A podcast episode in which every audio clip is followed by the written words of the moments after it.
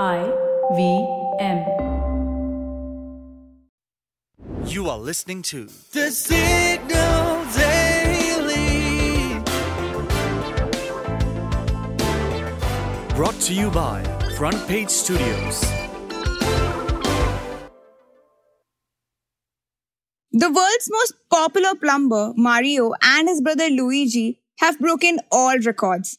And not just in the video game, but also on the big screens.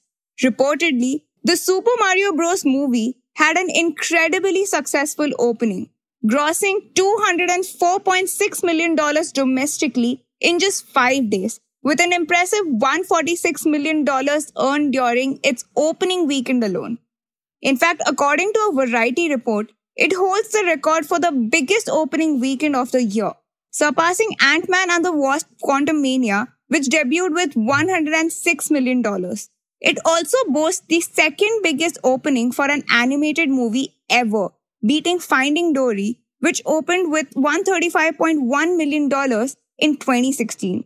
Furthermore, the film has become Illumination's highest grossing debut ever, surpassing Minions, which earned $115.7 million in 2015. And I suppose it was and is a hit because the adaptation of the beloved Nintendo video game was created to be a hit with viewers of all ages, rather than being a simple animated family film just for kids. But why is it a big deal though? Simply because adapting a video game into a successful movie is not as easy. For example, the live action movie Super Mario Bros. from 1993 with Bob Hoskins as Mario and John Leguizamo as Luigi was an epic disaster. However, the world of video games has recently experienced a surge in the movie industry with the emergence of new releases such as Sonic the Hedgehog, Tom Holland's Uncharted, and Dungeons and Dragons Honor Among Thieves. And of course, The Last of Us, that has been adapted into a small screen TV series which exceeded expectations, drawing an impressive average of 30.4 million viewers for its initial six episodes. Such triumphs have even prompted HBO Max to promptly greenlight another season of this thrilling series. But anyway, all of this basically indicates that Hollywood may have finally cracked the code when it comes to turning fan favorite video games into blockbuster movies or series. In fact, a Verge report goes on to say that the new Mario movie is quote unquote new gold standard for video game films. And as someone who has played Mario quite a lot in her childhood, I am pretty excited to watch what the hype is all about.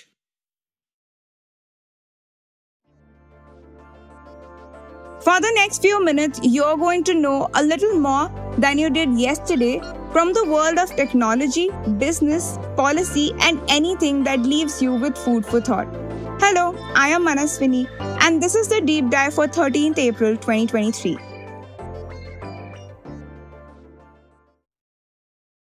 We are at that stage of the AI chatbot hype cycle when large technology companies and regulators are playing cat and mouse. Who blinks first is for another day. But unlike social media and cryptocurrency, where innovation got precedence over regulation, regulators have woken up slightly early this time around. On Tuesday, that came to the fore when China and the US, time zones apart, made their intentions very clear. The US National Telecommunications and Information Administration, or the NTIA, is looking for input on policies to ensure that AI products perform as advertised and don't cause any harm. The European Union too is considering legislation to govern these systems, even as individual countries such as Italy have begun their respective probes in the region. But China, it would appear, has somewhat of a head start in the regulatory battle for supremacy. And we kid you not, it kinda means business. Now, Alibaba has been in the news recently for all the right reasons. Jack Ma made a rare appearance in Hangzhou, and the company decided to quote our newsletter subject line, get a six pack. Not what you think this Thursday morning, but the company, as we told you, has chosen to split itself into six. Now pair that with Tuesday's big announcement that it was going to release its large language model based chatbot called, and pardon me if my pronunciation is wrong, Tongyi Qianwen, and integrated across its product suites, including workplace messaging app, DingTalk, and voice assistant, Tmall Genie. Sounds good? Well, except a few hours later, the mighty Chinese tech regulator, the Cyberspace Administration of China, or CAC, had a response of its own. It unveiled draft guidelines to regulate these generative AI technologies, who will be required to undergo a security review before they are even released. While that might sound okayish, we have some surprise for you. The Chinese regulator has also mandated that AI generated content must align with the core values of quote unquote socialism and cannot challenge quote unquote the authority of the state, which loosely translates to this. If you ask Tongyi about Tiananmen Square or even Taiwan, it might just end up drawing a blank. Or as Reuters found out, while Baidu's Ernie bot can whip up a poem or a picture of flowers in mere seconds, it is not yet equipped to answer questions about China's President Xi Jinping. We are not sure it will ever be. Although morality clauses are prevalent in China, they may not be sufficient to regulate the ethical issues posed by chatbots. And why is that? Chatbots, as sentient as companies might want them to be, or may not be, lack a moral compass and ethical reasoning skills. Plus, as we have been saying in our previous episodes on AI, chatbots such as ChatGPT rely on vast amounts of internet data and generate responses. But in China, picking up random data isn't exactly an option. And why is that? Well, in the Chinese internet, censorship is a way of life, with authorities wielding the ban hammer on keywords, posts, and even users who don't adhere to the Communist Party's rules. Now, with their access to information severely limited, Chinese AI products may struggle to match the capabilities of ChatGPT or Bard or other Western counterparts. This puts tech companies in a tough spot. They'll either have to rein in what their chatbots can do, like Microsoft has done with Bing, or keep a tight leash on what they can say. And considering China's strict censorship, it's mostly going to be the latter. Additionally, among the other rules, CAC's draft also includes that AI service providers need to be responsible for the quality of their models' training data, including authenticity and diversity. Users of AI services have to be real humans and their privacy and reputation must be respected by chatbot providers.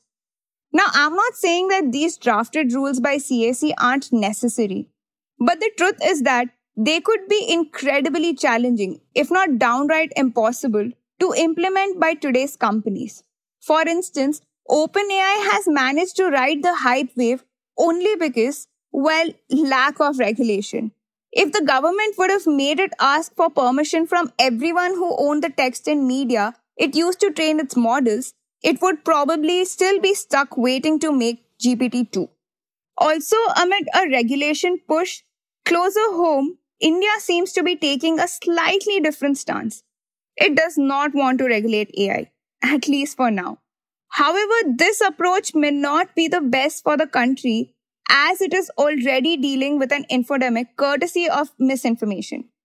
Now, without any regulations in place, unregulated AI could aggravate this issue. In fact, we discussed this topic in depth in one of our recent episodes, and I recommend checking it out. Find the link to the episode in the show notes. But in any case, the point is that China's AI rules may impede the country's AI revolution. And well, this means China still has a long way to go. If you like listening to the Signal Daily, please show us some support. Rate and review us on Apple Podcasts and Spotify. We'd love to hear what you have to say about this podcast. So feel free to shoot an email at hello at the rate thesignal.co.